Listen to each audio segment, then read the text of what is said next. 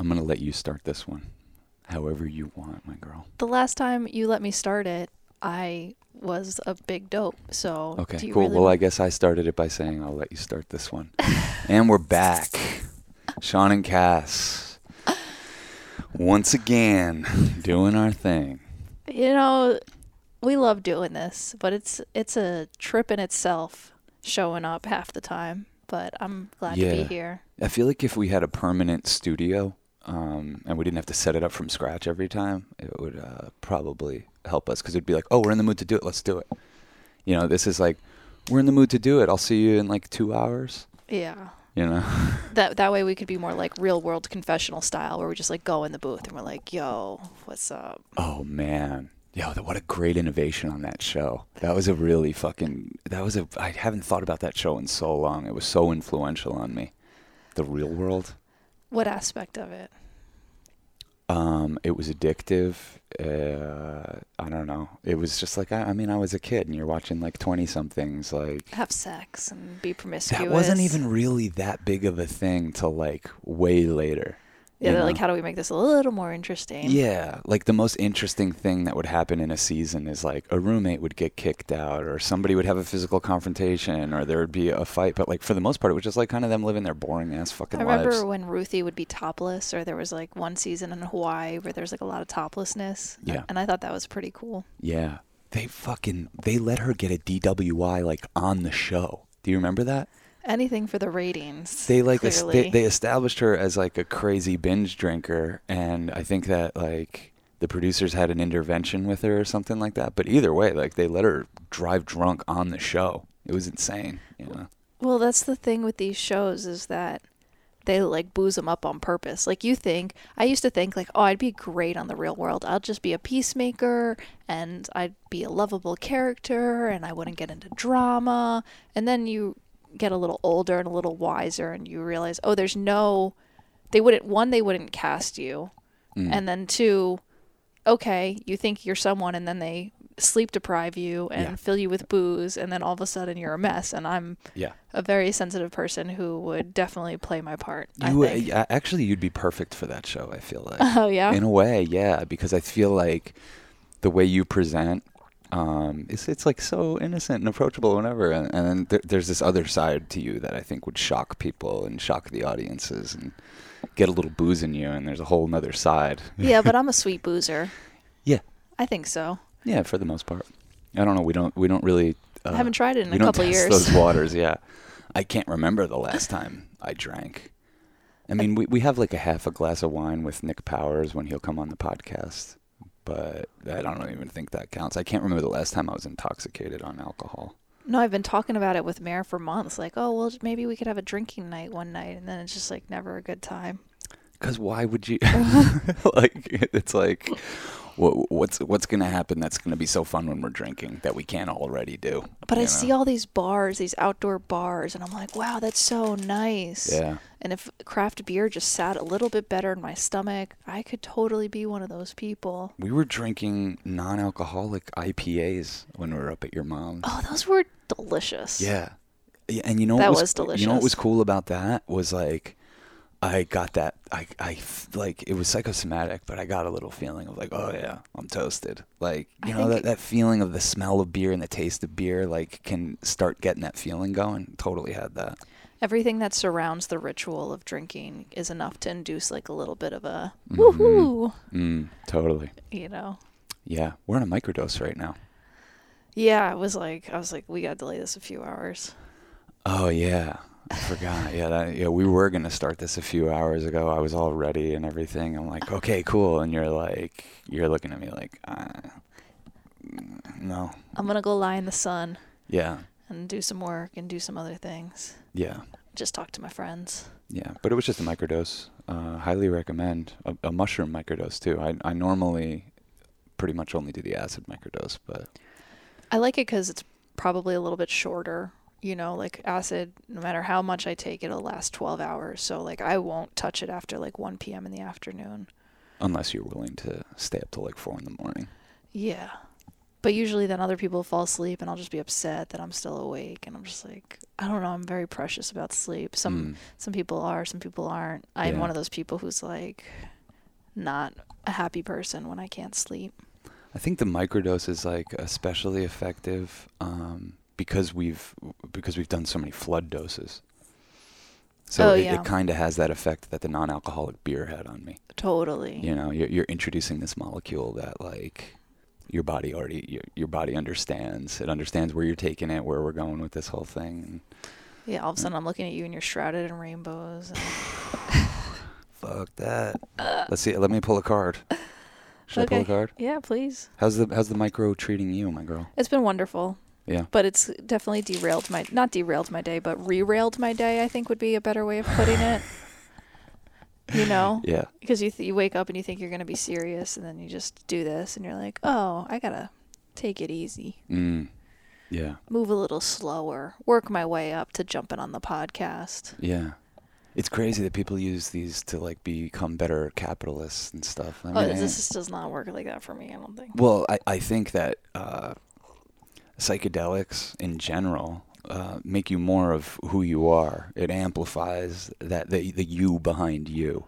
You know, and we're, we're fucking total fucking house stoners. Like that's what we do. Yeah, whatever you're naturally inclined for. Yeah, yeah. We're just gonna keep it rolling as long as we can. Yeah, I'm not shrouded in rainbows though. Uh, Hopefully the sun will come back out so I can once again have my merkaba of protection around me. Yeah.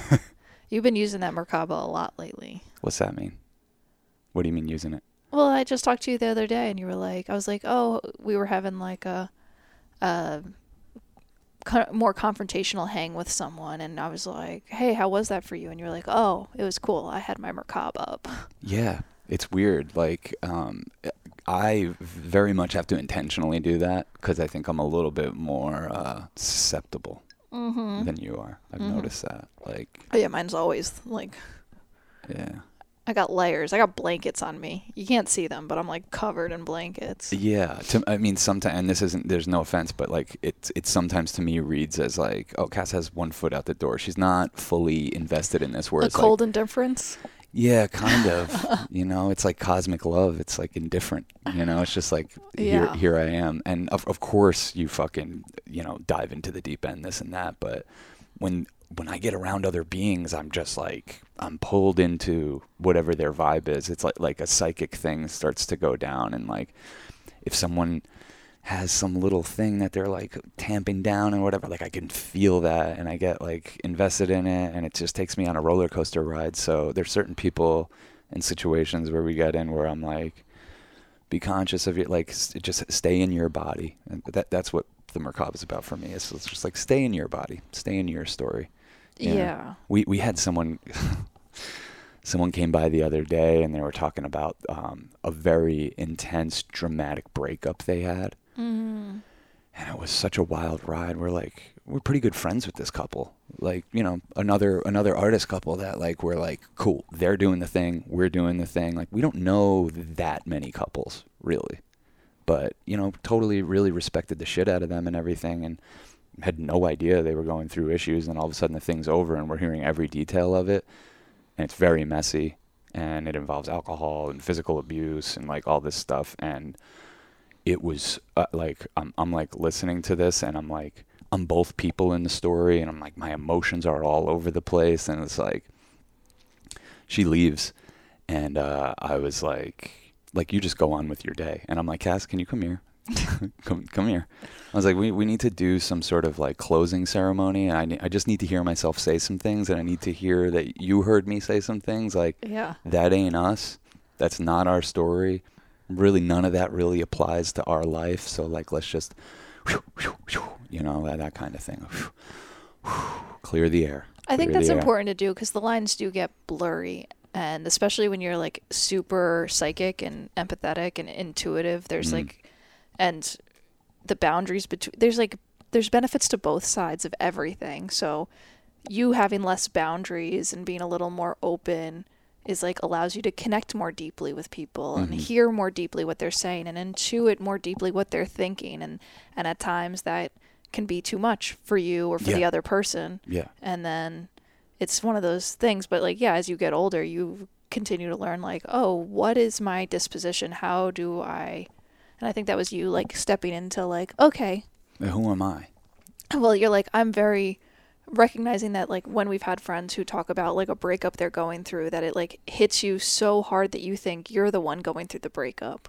Yeah, it just it, it brings up like all my breakups and like how sad that is and like how Mm. terrible you feel after and like it's just stuff like it's it's good for me to confront because that's the shit that the walls around my heart are are constructed of, you know. Yeah. My relations with women throughout my life. You know, it goes it goes back to my mom, my sisters, you know, my grandma, all all this stuff. But You've always had a lot of female presence in your life, a lot of women. You've been a, Absolutely. I guess, serial monogamist for. I mean, Yeah. I, it's a, I've used that term loosely, but yeah, yeah. Is that how you describe my love life? Serial monogamy? monogamish, serial monogamish, Serial freakdom. freaky deacum. Mm-hmm. Let me pull a card. Okay. What's this card for? Um, everybody, Yeah, this moment, we're gonna this yeah. podcast, whenever whoever's watching this is watching it, listening to it. Mm. Yeah, I guess I guess everyone can ask a question right now and l- let this be kind of a universal Oh. response. yeah, Isn't yeah. that kind of cool? yeah. That's cool. I mean, why couldn't that work? Yeah, and, and we'll pull. We'll maybe pull multiple cards, but here's the first one. Okay, wait, let me ask a question. Okay. You know, there's a podcast. You should say that out loud. Oh, my question? Yeah. All right. Um my question is what do I need to be more aware of? Okay. What do we need to be more aware of? Okay. Page of Pentacles. Jesus Christ. This little fucker. This little fucker. And Oh, you God. know that I I have issues with the page boys in Mhm. this deck. I've I've I've called them little bitches before. They just look and they're just like, eh.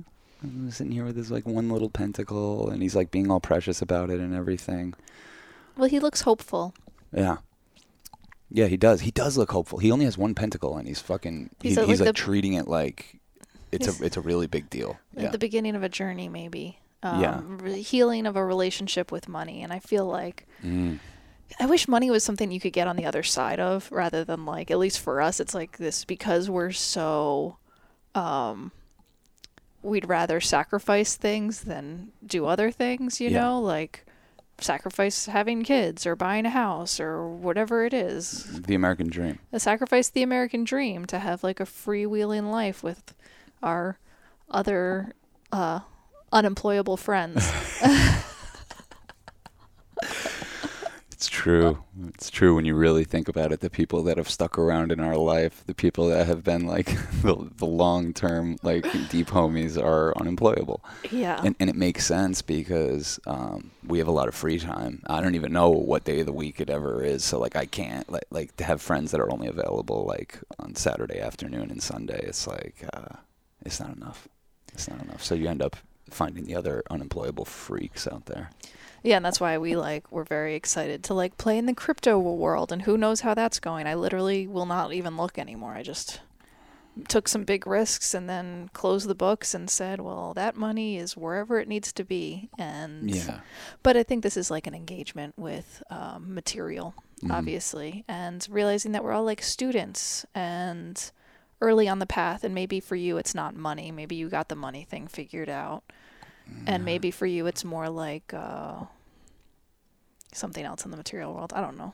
Fucking Yeah. I mean, I think. I- bad uh, tarot readings by Sean and Cass. Oh yeah, no, yeah, definitely. I I think uh, yeah, the the money thing for me, it's it's so weird because um, like I never had anything to really start with besides like no student loans or anything. Like Yeah. I was I just kind of like came out and I'm, I was just kind of like at even. And I worked at the deli for a year plus after college, like no hopes of anything. But then after that, money came it, it, it kind of came easy to me you know a little bit. Uh, i had a particular skill set and i got pretty paid pretty well for that. And it's it's gone pretty good. I've had like a i've been in my career for like 17 years. Yeah, as in it, it kind of makes you kind of cocky about money because you're like, even when you have no money, you're like, well, it'll come and it'll go kind of. and it'll be back again. But it, but maybe it's not. it's not a cockiness. It's a confidence in myself because the only way I've ever made money uh, was by coming up with ideas. Literally, that's it. You know, it, it, like I guess we we sometimes get paid for uh, a service, but it's really we're we're getting paid for our ideas and the way that that we execute that service. Do you remember that time we were into um, Kundalini yoga. Kundalini yoga and we did like 11 minutes like this? Oh yeah, that, And it was. then- uh, It was. It's it's this kind of thing, and you're chanting. You're doing this. chanting a mantra. Yeah, so you start doing it, and they, you know, they get everyone to like in sync and doing this at the same time. And like 30 seconds in, you're like, this is pretty powerful. Um, my arms are getting tired, and then you end up doing it for 11 minutes straight while you're chanting this particular thing. And uh, you know, whatever. We're just we we're down for whatever. So we do whatever whenever. We were with a group of people and we did that, but it fucking worked No shit. it took us into like uh, abundance. A job came in right after we did that, and I don't even know what the hell you could how you could explain that kind of thing.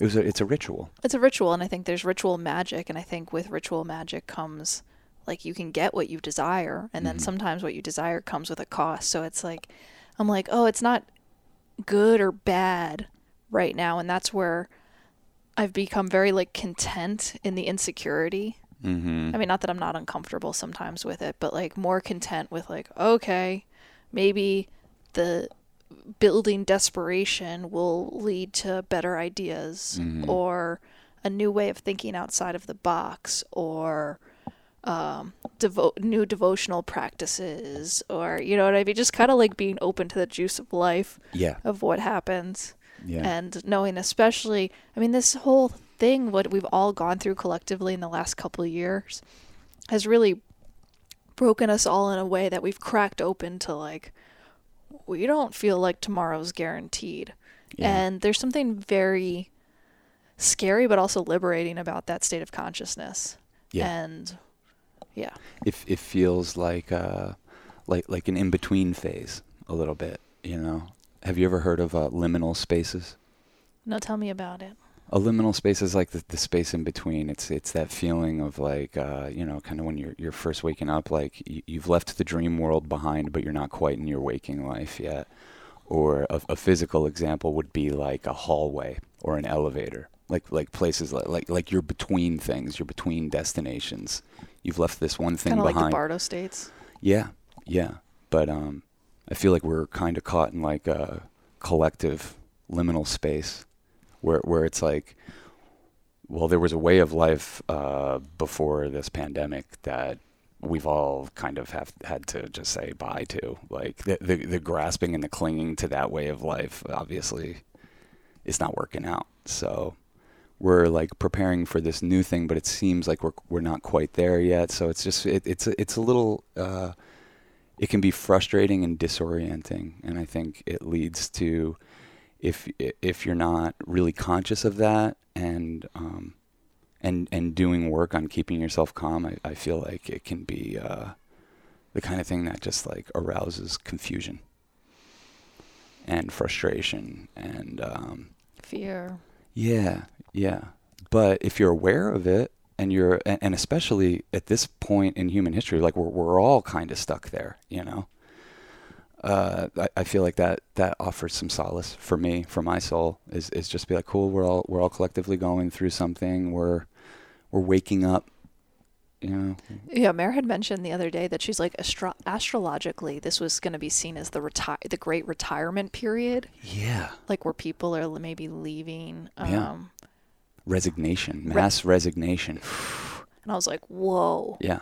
And so sometimes when you realize you might not have as much control as you think, you can kind of like think it's a little more funny. Mm. And you were saying to me yesterday, you're like, this is the best time of our life. Like, we're going to look back on this and be like, we were doing this and this. And I was like, wow, you said it to me at the most perfect time because I was not in the best headspace. Yeah. You know, I don't even know if you could feel that, but I just was like, oh, yeah. Yeah. And I think that's like most of the people, a lot of the people who listen to us probably are on the younger side. And like, think about what a blessing that is. Like, just having your life ahead of you and being in this time of like great abundance with you know the advancements in technology the way we can connect with people the way that you can start your own business online and become an entrepreneur like there you can become a filmmaker with your cell phone like their technology is like accessible to people right now to fulfill their dreams and that might make it more challenging in some ways because there's more of um a lot of people doing that Mm-hmm. but um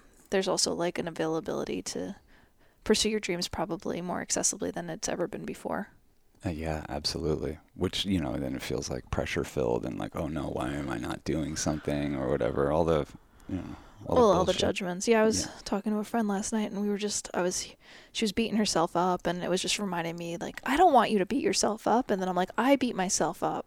Yeah. And it's just like this thing that you don't want to, you wouldn't want your friend to beat themselves up and tell themselves bad stories and be mean to themselves. So why would you do that to yourself? Mm. And it's uh, kind of like you have to remember that your mind is like your closest ally, and you shouldn't make them an ally, right? Well, that that's when you have to be, and all this, all that was the other day when I said like we're gonna look back at this as the best time of our life is just a like a, a sweet little um, message from our future selves. It's like, it's like, it's like a future memory that's that's been implanted. Like, yo, look at all we have going on right now. Like, just start naming the stuff to be grateful for, and be like, we're gonna eventually look back at this as like really good time in our life. Also, We felt free. We had a lot of friends. We are you know, we're making two films right now. We're very excited about that stuff. We're very excited about Mare and our relationships and all that kind of stuff. And it's just like, just fills me with gratitude and just receive those messages from future Sean, who's just like, yo, be grateful, man. Don't fucking take, don't take this moment right now for granted. right? Yeah, Do you want to pull another card? sure. That sent us on a tangent. Mm, yeah, sure did. This is what happens when we don't. We're not the kind of podcast that pre-plans what we're gonna say. No, no. How can you? I mean, I, um, look, I I look up to uh, like Ram Dass would just go and speak like fucking like 200 nights a year and go and just speak and get up there with no notes or anything. Just get up there and just fucking tap in and, and go for it. I really am impressed by that. The Grateful Dead, the same thing. It's like they would go out there with no set list or anything. And they that would is just the fucking jam with each craziest, other. craziest thing. Yeah, right. But now when I go to another show where they like stop in between each song and like we'll look at each other and like start again, I'm like, this is so lame. yeah. Like I'm so spoiled by like the ongoing fluid set list. yeah. that the idea that someone would like because we went to see Phil Lesh and Friends. I mean, this is years ago now, but like see Phil Lesh and Friends, and like him and his band, like they stop and he like does it on a different pace, and they all like look at each other, and I'm like, what the fuck is this? Like, come on, Phil. Come on, guys! Like, what the fuck? I'm like expecting a little bit more of a fluid experience here. Yeah, yeah. so what's this card about? Um, I don't know, clarity on the page of Pentacles. All right, here's a little more clarity for y'all. Ooh. What is this card? Three of Pentacles. No, I don't think it's Pentacles. Oh yeah, it is.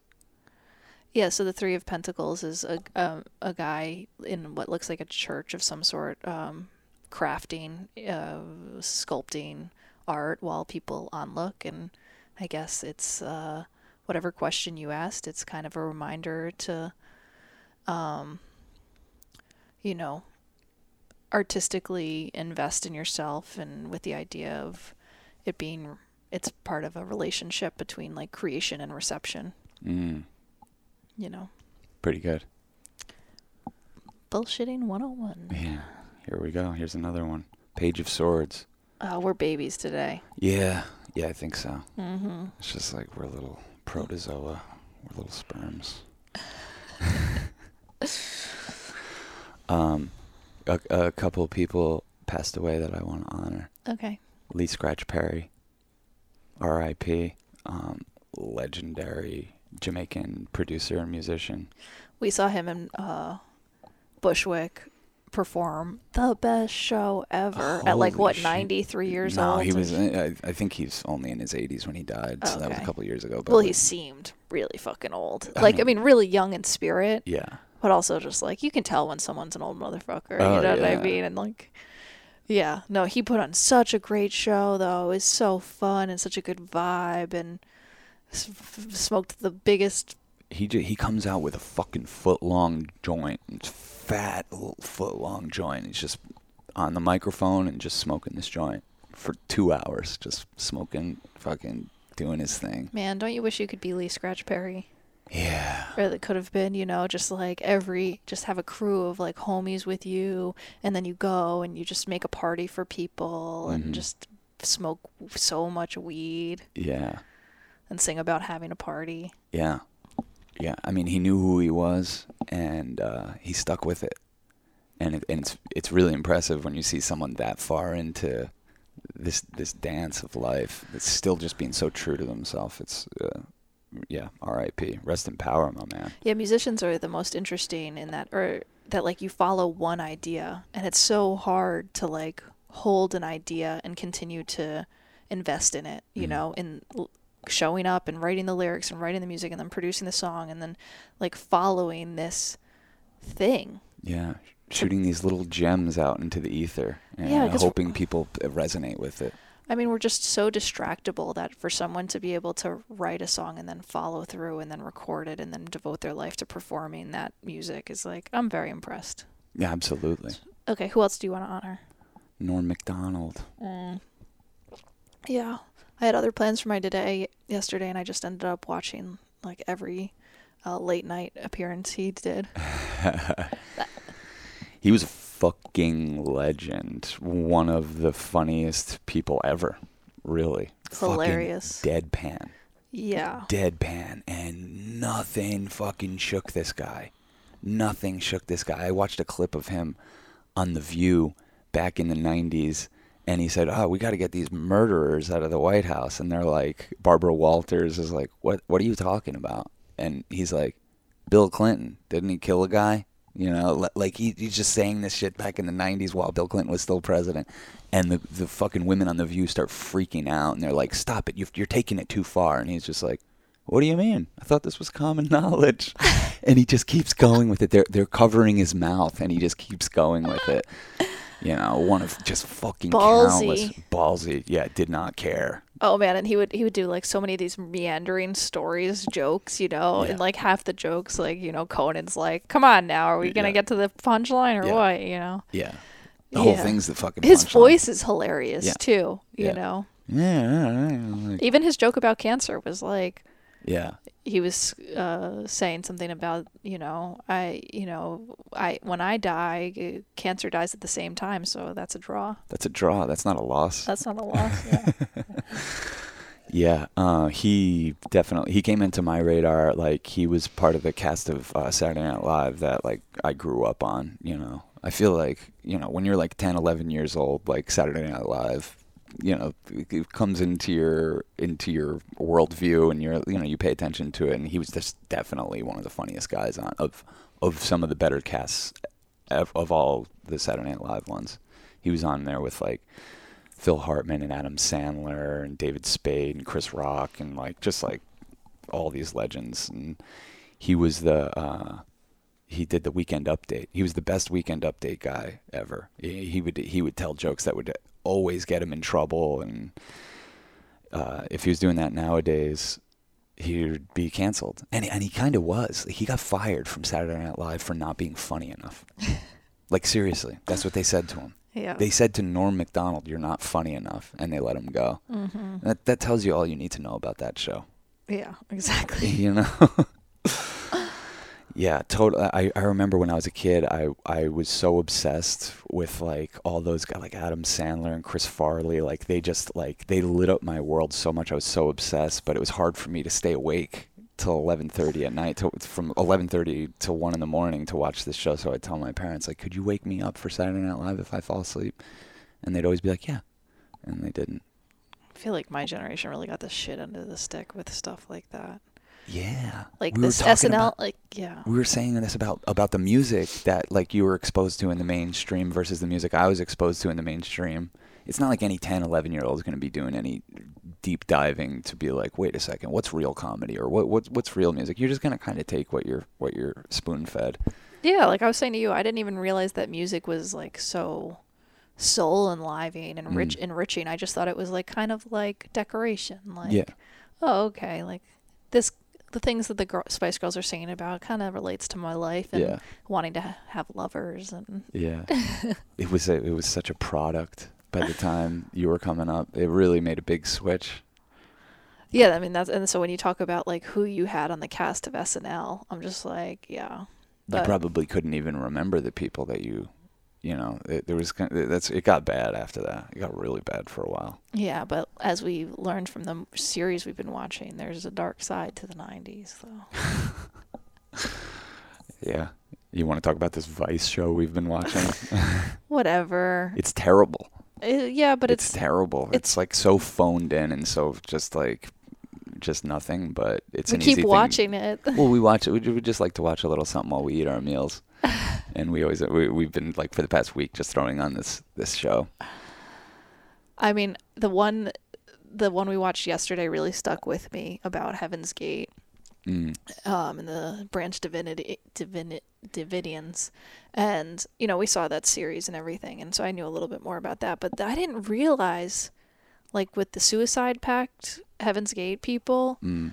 what really went into it. And I'm like watching these guys and I'm like, this makes sense. Oh yeah, Cass, you are the perfect person to get pulled into a cult. I feel like if you hadn't met me, you'd pr- you'd probably already would have done a suicide pact cult thing. You know? what I mean, that is so not true. I am a critical thinker, but I am also like gullible and I want a bigger purpose. And Yeah. I do believe that we're like going towards being these like genderless alien creatures. Mm. And I do believe that if you castrate yourself, you may be closer to where we're evolving to. Mhm. And so there was something about it that really resonated with me. Not that I would do it on this human trip or but like the idea that what they're what they did and that some of them castrated themselves and you know it was not about sex it was more about like going beyond earthly human desires and Mhm. kind of transcending your humanness and Mhm. your ve- human vehicle body i'm like right on man. Like one of these guys that ended up surviving because he had some family issue that he had to deal with and anyway had a daughter or something. And he's they're talking to him and he is like i would have gotten castrated. I just i lost a coin toss and um, i wish i was with them when they had uh, done the suicide pact. Yeah, he's he's like I like my life, but you know, I I definitely wanted to do that with them, and I missed out. and he talks about like this human vehicle and just he says things that like make sense to me that like we are not our bodies. Hmm like that makes sense to me. Like once you kind of just like get into this state of mind where you're like i'm not my body this is like a he, he didn't give it up. He wasn't like oh i regret or i like i was he was like no this is their right. Yeah. It's just a different flavor of it it didn't seduce you at all No, because um, I I don't I don't find any glory in denying your humanity. I don't find any glory in mutilating your body to try to evolve faster. It's just it seems like what we're not here to do.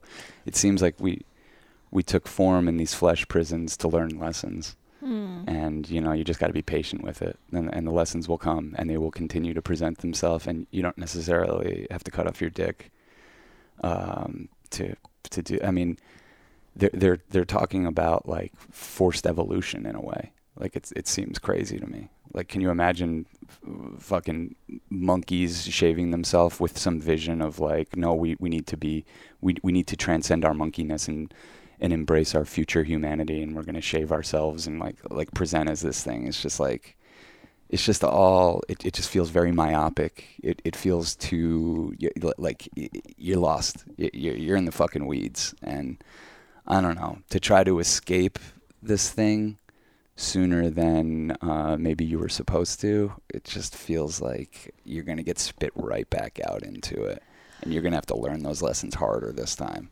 Yeah, I, I've always kind of felt that way that you really just don't have any guarantee of what happens when you die, and that if you were to take your own life, that who knows that you wouldn't just do it again or do it Mhm. again worse or whatever it is or be in some sort of purgatory. But who knows that they didn't just go up and get on an alien spaceship when they all did Well, that. Well, that that was the idea. That that was the idea behind it was um, they all The, the cult started with them all thinking that their bodies would would physically be beamed up to a UFO, and they would go, you know, basically be like Star Trek. Mm-hmm. And uh, when they kind of when, when they saw what the what happened in Waco, Texas, with the Branch Davidians, and how the the government basically fucking slaughtered all these people, they liked that. They started buying guns because they're like, we need to go out, cop, uh, suicide by cop. Basically, yeah, they were like, oh, maybe the government will do that for us. Maybe that's how we got on the spaceship. And But uh, they were too well behaved. they were too well behaved. No one cared about them. No, like they weren't doing anything illegal. So you know, when the Hale Bopp comet came through, I think it was 1997. I don't know if you remember those days, but the Hale Bopp comet came through, and that was like big news. And they were they were like, "That's it. The spaceship is hiding behind the Hale Bopp comet. We need to get on it." And 39 people poisoned and suffocated themselves. And we don't know that they didn't get on that spaceship. You know, we, we don't know. Yeah. But it- okay. But I'm saying, Where are you going with this? Well, I think everyone, I where I'm going with it is we don't know what happens when you die. And I think what was so seductive about that was that they were saying, we know what happens. That the leader of that cult was like, I know what happens. We are safe if we go together. And I think with the, the big fear of the unknown and the big fear of death is that people want to believe that they can kind of transcend whatever it is, wherever they're going to go next, or have a say in how that happens or what that means. Mm. Um, no, I don't support it, and I wouldn't suggest it, and I wouldn't do it myself. But like, there's something about it that is just so freaking fascinating. Oh, yeah, absolutely. Because watching these videos of these people, I'm like, yo, they're not in their wrong minds. They just have a different way of looking at the world, and actually a way that we all, 20, 30 years later, are kind of evolving to see. Yeah. You know, this. Uh, they were, you know, they they made money uh, designing websites because they were all about technology and stuff like that. Yeah. Um, well, It, it breaks my heart though when you uh, when when you see the interviews with like the parents of, Mm. of people that that lost their kids and like they were mixed up kids, you know, who got involved with a cult and they ended up fucking killing themselves and it's just like fuck, you know, like I'd love to get on a spaceship too.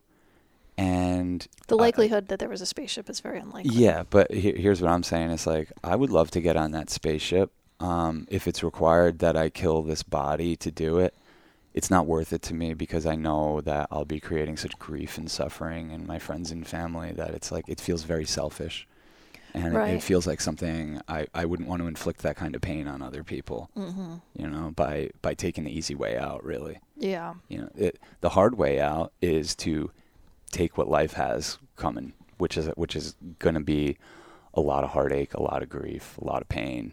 But there's also these just glorious, amazing, transcendent moments, and you, if you show up for it, you, you'll notice them more.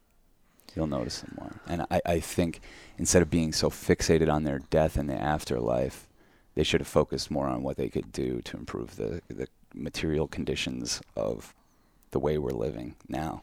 This is the UFO. We're on it. Yeah, I kind of It's like a big that. planet-sized UFO, and we're lucky to be on it. You know, and we were grown by this thing. We were grown by this thing to complete quests and missions and fucking work out some karmic predicaments. And I think it's it's really fun. And if you start to just zoom out and see it more like that, maybe you don't take the day-to-day slog of this thing as seriously. And I don't know, for me personally, I'm just always looking for more excuses not to take the day-to-day slog of this thing as seriously. Just like little reminders wherever I can fucking find them. You know, I, I to me that's a decent tool to have in my tool belt because it calms me down, it grounds me in the moment, and that's where my creativity is. So I don't need to kill myself with a bunch of fucking weirdos who castrate them. Like, come on. If that's not a dead giveaway that like someone is leading you down the wrong path, like I'm super inspired by it because it kind of feels like this monkhood, you know, like mhm. it kind of feels like when people I don't think it's my path in this lifetime, but it's kind of like when people go hide in a cave or whatever it is. I mean, that's probably not the nicest way to put it. Um, but extricate themselves from society to go on a spiritual vision quest of, you know, their own mind and body and soul and spirit. Yeah. It, it, it's just sometimes it's crazy to me the idea that like your spiritual life is separate and distinct from your regular like like it's all the same fucking thing. Like Well, you yeah. know what I mean? You gotta have a fucking spiritual awakening while you're cooking potatoes. Like it Well, I think that's where we both really got to on this path, and thank God we've stayed on the same page because it's allowed us to stay in this relationship. But that, like, being human is the trip. It is the point. You yeah. know, like yeah. it is the And all the flaws that come along with it. like you were saying to me, like there is no less sacred space because I was talking about a space, and I was like, oh, it's so sacred, and you're like, but how is, how is the apartment across the street not sacred? How is nothing like everything is The elevator, the hallway, these you know the, Yeah, the- the idea that something's more sacred is is an illusion. It's ridiculous. Yeah. Yeah. you know.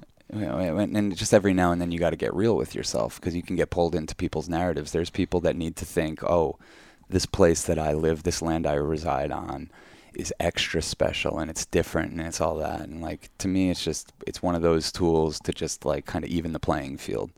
There, it, you know, you know where the most sacred place in this universe is, right here, right now, Mm-hmm. right where we are. And anyone listening to this, the same fucking thing. Breathe into that Mm-hmm. breathe into that and you'll see a lot of those surface level worries and anxieties just kind of shed away it's really nice i think that, that's what meditation's helped me tap into I think there is something to charging up a space and collective intention. hell yeah And I think that those things can coexist with all is sacred. hmm Everything is sacred. Everywhere is sacred. And maybe charging up your own space is, and your own moment in time and space is exactly what we should be doing and mm. Could be doing rather than being like, oh, I wish I was there or I wish I could do this or, you know, it's like, no, the person you interact with at work, like that is a sacred being. Mm. You're in a sacred moment yeah you know, bringing the divinity into every interaction and Mm. seeing because that's because when you look for the magic, you see the magic comes. oh yeah You know, oh yeah where we almost like sometimes we feel like we can't leave the house because it's like almost too much. We the portals we end up opening oh god it's fucking insane where we're like, all right, let's go out and have a magical time, and then you meet someone and you're like, all right, well, I guess we're gonna be friends for forty years. You know? I love that. It's Yeah. it's very exciting. I think it's it's one of the qualities of our life that uh, I enjoy the most. And it took us so long to get there. When we first moved into this apartment, we had no friends. We we hung out with like the same two people all the time, and we just end up with the, in the same conversations. And it just felt it just felt like it was getting stale and frustrating because we weren't evolving. We weren't putting ourselves out there in any way. We weren't pushing. And um, once we made that the priority, like basically at some point, I don't know when, maybe seven or eight years ago, we like sat down and prayed and we're like, we want our life to be more exciting. We want it to be filled with much more interesting characters. We want to be open and compassionate to people. Like, we can handle the freaks, universe, send them our way. And good fucking Lord, have they come in mass. right. Yeah, definitely. Who was saying the other day? I think we were watching something and it was talking about how like there's can be love without sex and sex without, or like that that lo- like loving is something that is like a priority and that sex often goes with love, but a lot of times it doesn't. hmm And I don't know, it really resonated with me as far as like kind of the relationships we end up having Yeah. with a lot of people is like such a deep, deep love Mm. And I think that it can be confusing at times because maybe when people are used to being loved that deeply, they expect that, like, Sex comes along with it. yeah, or that you want sex for them, or that, you know, it's like, it's not about sex. Yeah. It's I'm about, not trying to seduce you. I'm seducing myself. I'm deeply in love with with this experience and being Sean and a, a wonderful byproduct of that, a symptom of that is uh, how deep all of our friendships have become. yeah. But with that, yeah, can come some confusion because there's a lot of people that haven't even started that work. You know, they think it's all out here. It's like, no, it's an inside job. Just charge your fucking spaceship up. You know, fill it up with with joy and happiness and inspiration, Good and you'll start and, and magic and good thoughts, and you'll start to see the world around you change. Mm-hmm. It's really an incredible process, and it's uh, b- before we we really got down and dirty with all this stuff. I wouldn't have believed some of the stuff I'm saying. I would have I would have heard these words and been like, oh God, shut up, you know. About love About about kind of like that it's an inside job and you're creating your reality Mm. with the thoughts that you indulge and uh, you know the way you see yourself is is definitely going to be reflected in your experience so you know uh, we have a friend that's always like hey if i'm annoying please tell me you know am, am i too much am i annoying Uh, you know and it's like hadn't crossed my mind at all but i don't know now that you mention it, yeah, kind of. But then you realize it's just like, oh, you're annoyed with yourself. You're over yourself. You can't, you know, and it's it's making it hard to function, and you're manifesting kind of the the, the worst possible low frequency vision for who you are, and making it other people's problem in a way. You know, like I have to validate you now. Like you think you're annoying, you probably are. Like don't make me get involved with that.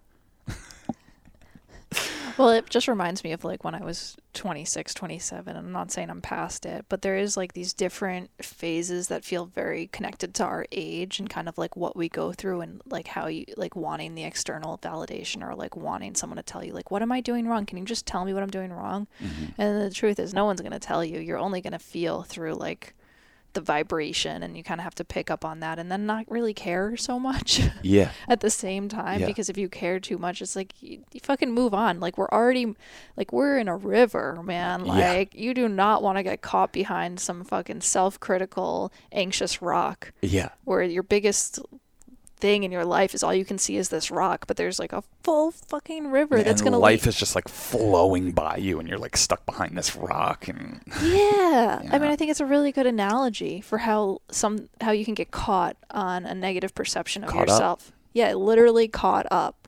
yeah I'm like, oh, I did this and this is or what's going on with that. And it's like, literally, you don't have to care about that. yeah You don't have to. Lately, I was saying this too last night. I was like, um, I was like, I have been having this experience lately where I want to be not like if anyone's telling me that like oh they you know or have problems or whatever as far as like hating themselves i'm like or you know or they're annoying or whatever like i'm like you're not. I'm i'm annoying. Like i'm the worst person ever. Like or if you're like oh Mm-hmm. you love that. yeah, no, but I'm like, what kind of game am I playing where I want to be the person that's responsible for every fucking issue in this world? Because it's like this, we talked about this in the last podcast, but it's like this balance of like taking responsibility for everything, but then also you kind of can go too far in that direction where you just are like, oh, you think you're bad? Mm. I'm the one who's bad. yeah You know, you think that you have a dark shadow. Wait, you don't even know about mine. Like, Yeah, yeah. I'm a horrible person. You know, I'm the worst person. And I'm like, what is this? A competition for who can be the worst person? Like, I'm obviously not the worst person. yeah I like fucking try to have a good time and be chill. Like, I'm not the worst person. I don't think. I hope not. yeah But it's like this also wanting to keep that in check. The balance of like, okay, be aware of where you haven't been kind and be mm-hmm. aware of where you've not communicated yourself clearly or the ways that you've whatever it is, blah blah blah blah blah blah blah blah. Like there can be an awareness and a willingness to adjust that, but like telling the story of how I am, no, I am the worst person is like, why am I doing that? Why is the why do I feel like that's what I want to do with my time? Is it is it competitive? You know? Mm, I mean, it just comes from like, uh, I don't know the the way you were raised. I think we were both raised by people that blamed us for a lot for for everything that what fucking could have possibly gone wrong. And I almost had the opposite uh, response to you. You know, I, I'm I'm like, no, that ain't that ain't my like. I I, I can kind of see it for what it is a lot of times, and it's like you are so trained to be like, oh well, I know why. I know why all that went wrong. It's because I said this thing to that guy, and I'm like, "You're zoomed in on a little speck of dust like that. You did not cause this. You didn't. You didn't do that, babe." Yeah, I mean, I think it's like the relationship you have with people who have addiction in their life because you want to be empowered to make a difference and you want to feel like if only Yeah. I did this, then that would have happened and then they wouldn't have had too much to drink and then this Yeah. and then that and if only I had said it nicer to them, then they would have seen how I really felt and not gotten defensive and I think there's like something to that where you can deconstruct what has transpired and try to do things better in the future, but then there's also like a point at which it gets like a sickness where you're like, okay, Yeah. you know, it it just and that's where like acceptance comes in and I've like kind of the place of more zen within me is like when I accept that nothing not everything's supposed to be rainbows and butterflies every second of the day, you know? And that things when I fuck up, it's perfect. Like Yeah. I'm not supposed to be the person who's perfect all the time. Like as much as I want to be this like holier than thou. I mean, I don't want to be holier than thou, but you know what I mean. You want you want to aspire to be yeah. like this person who fucking does everything right and well and everything. Yeah. And then when you get to the place where you fuck up and you're just like, oh, I guess I was supposed to be annoying that night, or I guess it was I was supposed to push that person's buttons and have them kind of react at me negatively and then see what that feels like because that gets around to back of what we're saying like we're humans we're supposed to be having this human Yeah. experience and if we're doing it perfectly like what are what's the lesson Yeah, yeah. you know? you're being too precious. Right. If you're if you're fixated on doing it perfectly, like you know, it's a great example is uh, and I'm I'm not proud of this, but the other day it was Mare's birthday, and it's like you know, on someone's birthday, it's like yeah, let's be extra sweet. Let's like fucking let's shroud her up in rainbows. Like let's do it. And and she said some sassy thing to me, and I lost my fucking mind, and just exploded and you know I'm beating myself up like fucking god damn it's Mare's birthday and I'm doing nothing but fucking being critical and like busting her balls about this fucking can of worms she just opened up and then like you know it, it settles down a little bit and we end up talking about a lot of stuff that we needed to fucking talk about. Yeah. I don't know how it would have come up otherwise. Yeah like the air needed to be cleared about some narratives and stuff. I, and I didn't even know. I, I didn't even realize that till like we're in this fucking chaos, it- or it seems like chaos, but it's like, oh no, that was leading us to this moment where like the, the lesson was like perfectly presented as a gift, and we got to together without anyone running out of here, no breakups, nothing like that. We got to navigate it. We got to say like, like you guys not holding me to my lowest moment mm-hmm. and us not holding her to her lowest moment and and evolving together and just talking out some of the stuff without shame and blame like Mare being sassy towards me and me reacting explosively actually led us to that place and it's funny because if she, she overlays our charts and like that's kind of one of our forms of communication it's miscommunication is miscommunication or bad communication yeah, yeah, but is it bad if it led us to now? No. I, I I feel more on point and on the same page as her than ever. Yeah, no, you guys It's definitely were able. We were definitely able to take the relationship into a deeper dimension when, because when you have a perceived like misunderstanding of your being or whatever, and then you extricate it and you don't just like let it pass through, you're like, no, wait, hold on. You think I've been dishonest to you about this? Like, yeah, what the fuck? And then you have to go through it, and then she actually ends up evolving to a place, not evolving, but like understanding, getting to a deeper understanding of who you are and where where you're coming from because you want. It was such a. It was like the funniest fight in some ways. It was not fun, but it was kind of ridiculous in that I'm like, you guys both just love each other. Like this is I know. about love. You just you you want Sean to be honest to you and Sean wants you to know that he's being honest with you and that's what's happening here because I can see it from a little bit on the outside, but Yeah. you guys need to get into the mud to uh, get to that place, I guess. I, Whatever. I've done relationships for so long that I realize like my most unbecoming moments actually lead to some of the the deeper, uh, more bonding situations that I've had with women. It's it's kind of crazy. Like, not not that I. Uh, not that I want to be like that. I don't. I'm, I'm looking. I'm looking to be less reactive and less explosive. But you see how uh, how how it serves you if you're if you're honoring whatever that is inside of you that's telling you, yo, express these things, clear these things up. It always leads to something better. Especially if if you have um, like I'm I'm, I'm committed. I'm, I'm very I'm, I'm committed to this relationship and our relationship with Mare.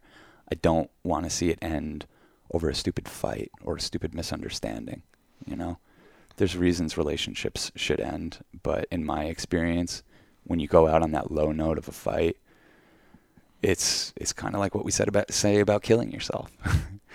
it's like you, take that with you right into the next fucking thing, and it's amplified, and it's there, and it's and it's on your mind, and you're like, I don't want to be that guy, I don't want to be that guy, and then you you start being that guy again, and it's like, well, you know what I'm gonna do?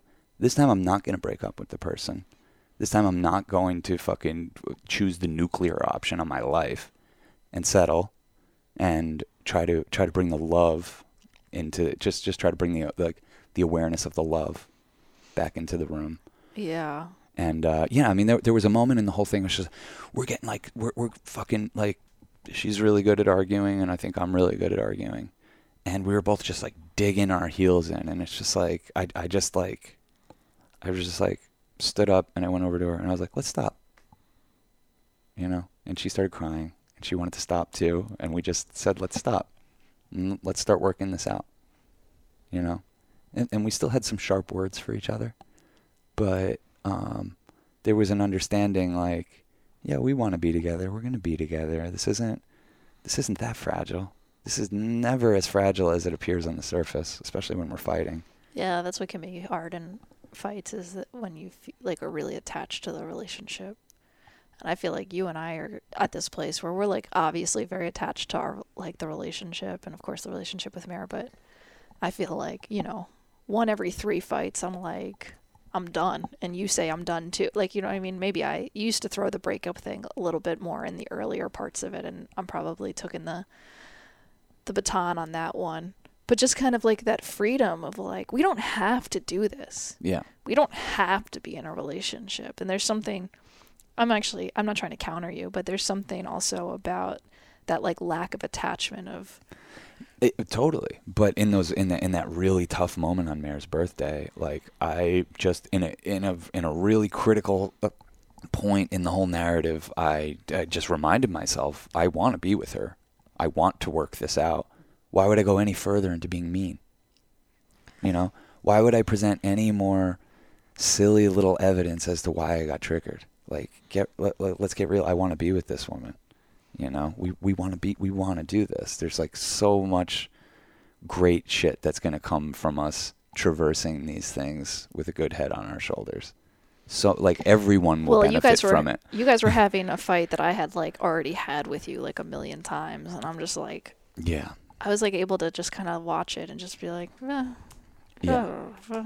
Yeah.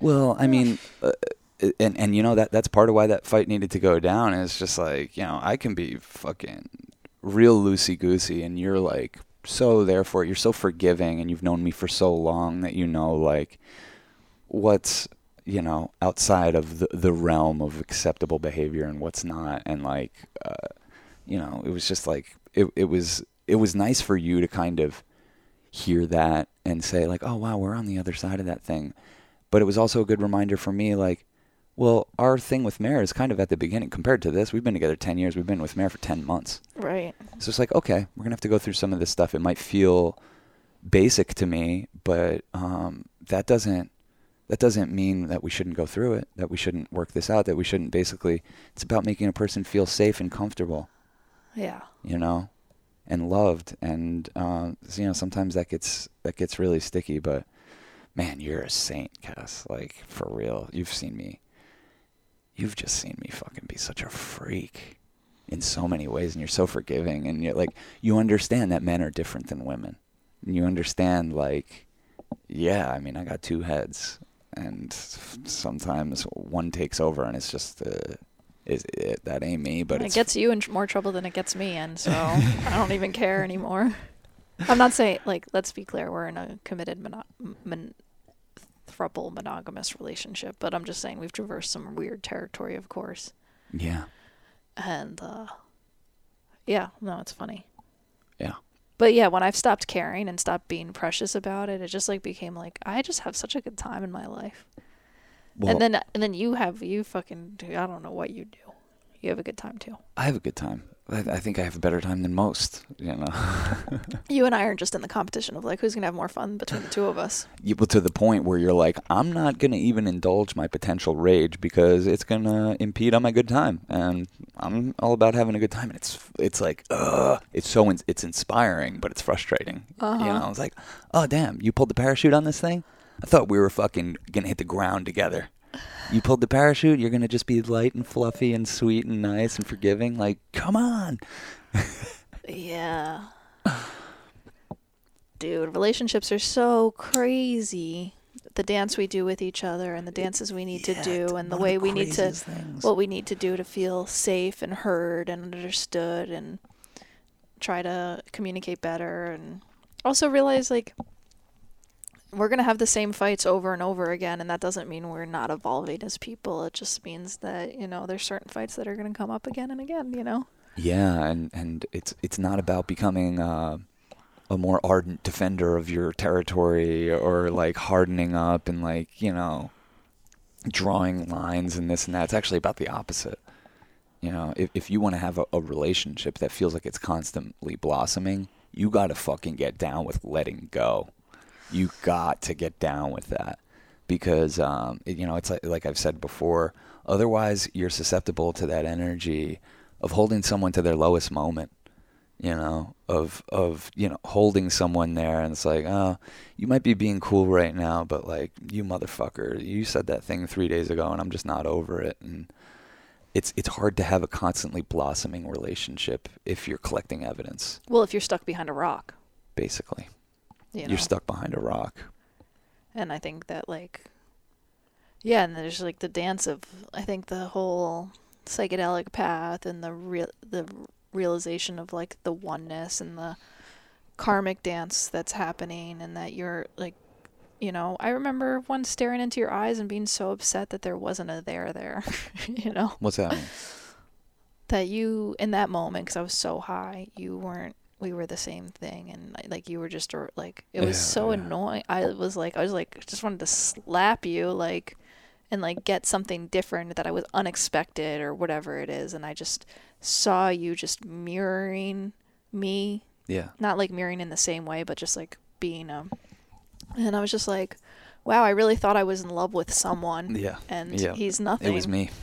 he's nothing. He's he's me. He he's no one. You know, and that's a very high level concept that I still like take with me, but um it's obviously nuanced because I'm doing the human dance and you are human and you have your own perceptions and per and perspectives and I want to respect you and your own dance and your own life and you, of course like of course I want to see you as your own person. hmm But at the same time, I'm like, fuck, we're all the same thing. Like, we're all part of this. Yeah. We're all like blades of grass on this fucking thing, and we're all deeply connected to what's going on here. And it can feel really uh, weird. Yeah, yeah. You, you get that high, and you really start to feel, and it can be disturbing. You start to feel the harmony and the oneness, and you know that, that just you, you really, really viscerally experience that um, we're part of like a macroorganism, Mm. and and it can be disturbing because like we're we're so used to uh, the otherization of other thing of of everything, and when when you're that high and you're kind of seeing beyond all that indoctrination and those concepts that have made us feel separate, it can be disturbing.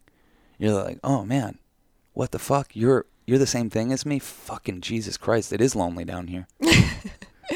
Well, that's where like it's definitely a place where you realize like what makes you feel good is making other people feel good. Yeah. You know, because they are you. Mm-hmm. You know, and so making someone else's day brighter is like, it's like a drug. You know, Yeah. you want to do it and when you're making someone else suffer you're suffering mm-hmm. and yeah just simple it's so simple and that's why i feel like we keep doing this podcast and keep showing up is because we're just unpacking the simple messages of life for ourselves and uh, we could i mean I'm, we're going to be doing this for the rest of our lives unpacking the simple messages of life of what's going on here and what it's all about and whether or not to castrate ourselves and stuff like that Yeah. Should Uh-huh. we do that? uh-huh. when we're done with this layer of the trip, we'll get castrated. Oh It'll happen for us at some point. You know, I I never knew that detail of the Heaven's Gate cult. Oh, I didn't either. Uh, my jaw dropped when they started going into that. yeah. Yeah. And he, the guy who did get castrated, was like, "I feel so free as someone." Who, and he, He's I mean, like, you have no idea. he's like 27 years old. Yeah. He's like, you have no I'm like, I bet you the do weight feel off my shoulders. And I bet he's right. I bet it is right. Like if Yeah, like, to yeah. be like, like you're talking about, you're you. I've recognized that you have a second head. the crucial head or whatever you call it. You know what I mean? There's two heads here, Yeah. and it gets men in a lot of trouble. hmm And uh, if you didn't have that second head, maybe things would be a little simpler in your life sometimes. Yeah, but the, what what I'm saying is, is just like it, it's not up, that that's that's not up to me. I like that's too much power. Uh, No, that's too much power in my hands to decide to fucking cut off my genitals to be more to to achieve my alienhood sooner. Like, come on, I'll, I'm gonna earn it the old-fashioned way, Yeah. and you know, Going out in a blaze of glory. yeah, and I don't know, like I have a dick, I'm gonna use it. Like, you know, you're using your body, we all we're we're using our bodies. We're just doing our best to get through. I mean, it's awesome. Having Yeah. a body's awesome. yeah, it's cool. Whether or not you have a partner, it's awesome. The fact Yeah. that you can like release stress and tension and have a pleasure ride Mm. is like that's a fucking cool thing. Yeah, it is. Enjoy yourself. Enjoy yourself. this fucking flew by. Have we really been talking for like an hour right now? I think so. This flew by. Cass, I feel like we've been talking for 15 minutes. I feel like we're still uh, introducing what we're going to really talk about. We're still in the introduction. this is a really long introduction. Yeah, uh, totally. It's really fun. I love talking to you. I love doing this. Yeah. The 11 year nonstop conversation continues. Mm-hmm. Thanks for being a part of it with us. Yeah. Um, do you want to do more? Should we hop over onto the Patreon? Sure, why not? Yeah. Um, we, we do we do bonus podcasts and we do this show called The Afterglow on our Patreon.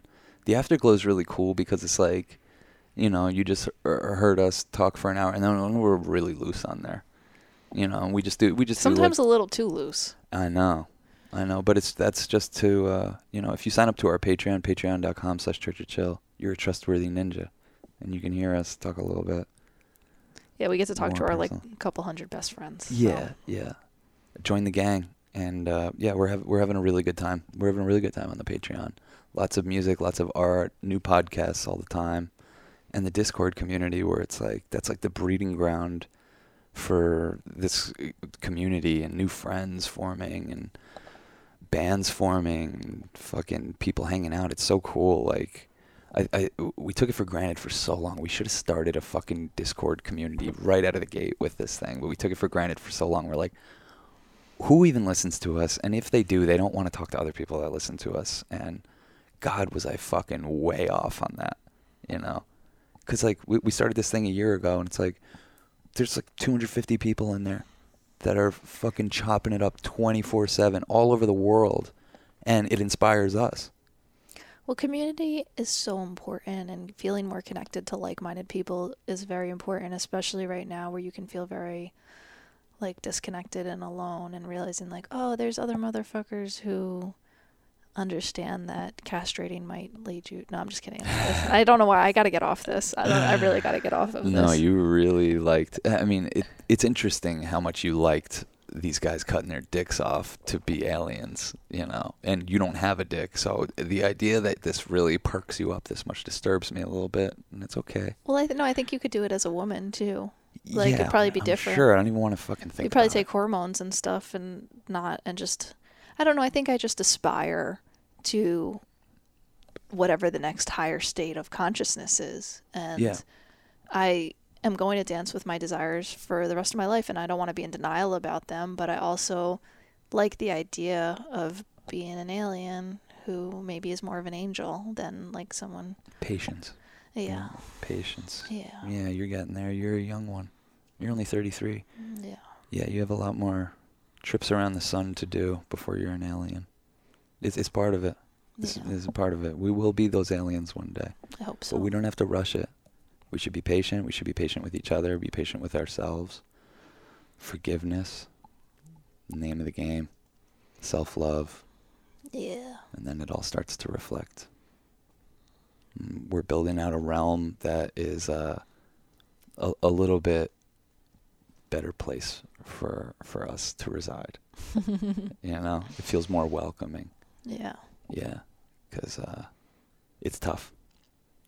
It's tough, you know, being a human, being a human in 2021, stuck in this liminal space of a, a pandemic that's getting worse, and just fucking, you know, frustrating, frustrating fucking times. The the types of times that alive in the the worst kinds of anxieties, like a real super existential stuff.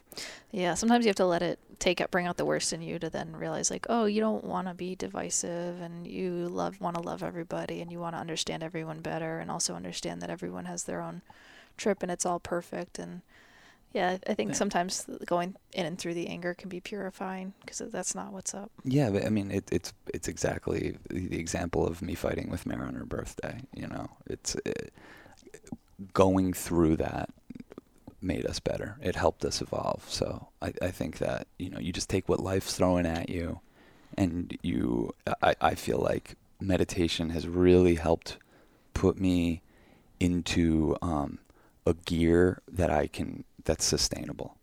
And I was in a gear in my 20s and early 30s. I was in a gear that was unsustainable. The RPMs were fucking in the red, you know. And it helped me produce a lot of cool, like ambitious stuff. But um, the meditation and the, the the slowing down and the valuing of the moment and not being so fixated on the future has really has really helped me. Well, you're 40, you're an old man now, so Yeah, th- things are calming down. it's good. this is when dads usually stop hitting their kids or whatever the fuck happens. That's not. I'm sorry to make a joke out of that, but that is kind of like this thing that happens where men and like are so. They take out their anger, and then all of a sudden, people are like, "Yeah, my dad got older, and he's like fucking cool. Yeah, you know, oh he's not God. taking out all his shit on me." Yeah, my, my dad was scary in his fucking 30s and 40s. Like it was fucking it was scary. Yeah. He was he was in in first gear but pedal to the metal going a thousand miles an hour but in first gear so it was like there's smoke coming out and everything's overheating and pistons are blowing left and right. And you know time and life experience and somehow he's still here like has calmed this motherfucker down. So it's it's great. We went through this thing. So many times i tried to cut my dad out of my life thank god it didn't stick thank fucking god you know this guy was a motherfucker this guy fucking Well, literally, that's. I mean, sorry. yeah, I mean, he was just uh, like he, he- he was just the worst for a while. He was going through addiction and depression, and uh, it was really hard. It was everything was completely out of control, and I thought if I could cut, if I could just cut out that thing, it would be like cutting out a tumor. And, and it wouldn't grow or whatever, but it, that would have been like introducing a tumor if I would have. Well, that's like what I was down. saying about addiction. Is like you think we blame children of addicts blame themselves and think like if only I could just do this, if only I could. And that's where I think you've become so crisp and clear with your words because you've had to get like very a lot of information across to someone who's not in their right mind Yeah. and do it very sharply. and quickly. You have like quite the tool belt, and it's so funny because those tools is it did help your dad at times, but probably isn't what he really needed as you continue to learn more. You know. Yeah, I mean, he needed it, but he didn't. Yeah. Like, you know what I It's mean? all perfect. It, it's kind of like a tough love thing because he does respond to that even Mhm. now. You know yeah, some I people do. Yeah, like uh, I'm, I'm his son. Yeah. Like, yeah, If someone can give him tough love, it should be you. You know. I'm the only other man in his life that could talk to him like this. Right. I'm the only other person in his life that could say, "Man up," and he's probably really the only person I'm comfortable saying that to. Right. So thank God we have each other. I don't have a brother. Yeah. you know i don't i don't have people like that. So our our bond now is far beyond anything i could have ever hoped for. And it's because you know we've been patient with each other and we've been forgiving and i've replaced the tough love with just like actual love. Tough love is is conditional. It's like it's bullshit you know? And and there's a time and a place for it but i've i've replaced that with like acceptance and forgiveness and compassion and you can feel that and it actually makes the tough love portion a lot that much more effective because he knows now if he's getting that version of me he's he's pushed it really far. And he doesn't want to make people feel like that. So he he's learned to pop it into another gear. And it's um it's been really important to me. And I know not everybody can heal their uh their parental relationships in this life but it's it's something that I never expected or hoped for or even dreamed of, but I've I've been able to do by exactly what we've been talking about this whole time is just like showing up and recognizing his divinity and um, offering myself self forgiveness. This isn't my fault. Offering myself so much love that I that's what I can transmute. You know. I possess the self love so I can transmute it. And, you know, he gets around me, and then that comes online for him, and and it's a beautiful thing. You know, and we can do that for each other. Just got to hold that space. Love yourself. Don't forget. Remember. Remember. Cool. Patreon.com slash Church of Chill if you want to chill with us a little longer on the afterglow. We love you. We have Church of Chill t-shirts. Cass is wearing one. We just got a whole batch of tie-dyed ones. This might be our last run of this design. Yeah. So um, they're going to sell out soon. And uh, yeah, get, yeah. If if you've been thinking about getting one, now would be a good time because we're we're running low and we have this last batch that we tie dyed. They're very special. Uh, yeah, Cool. cool. See All ya. right. Peace, love, and magic.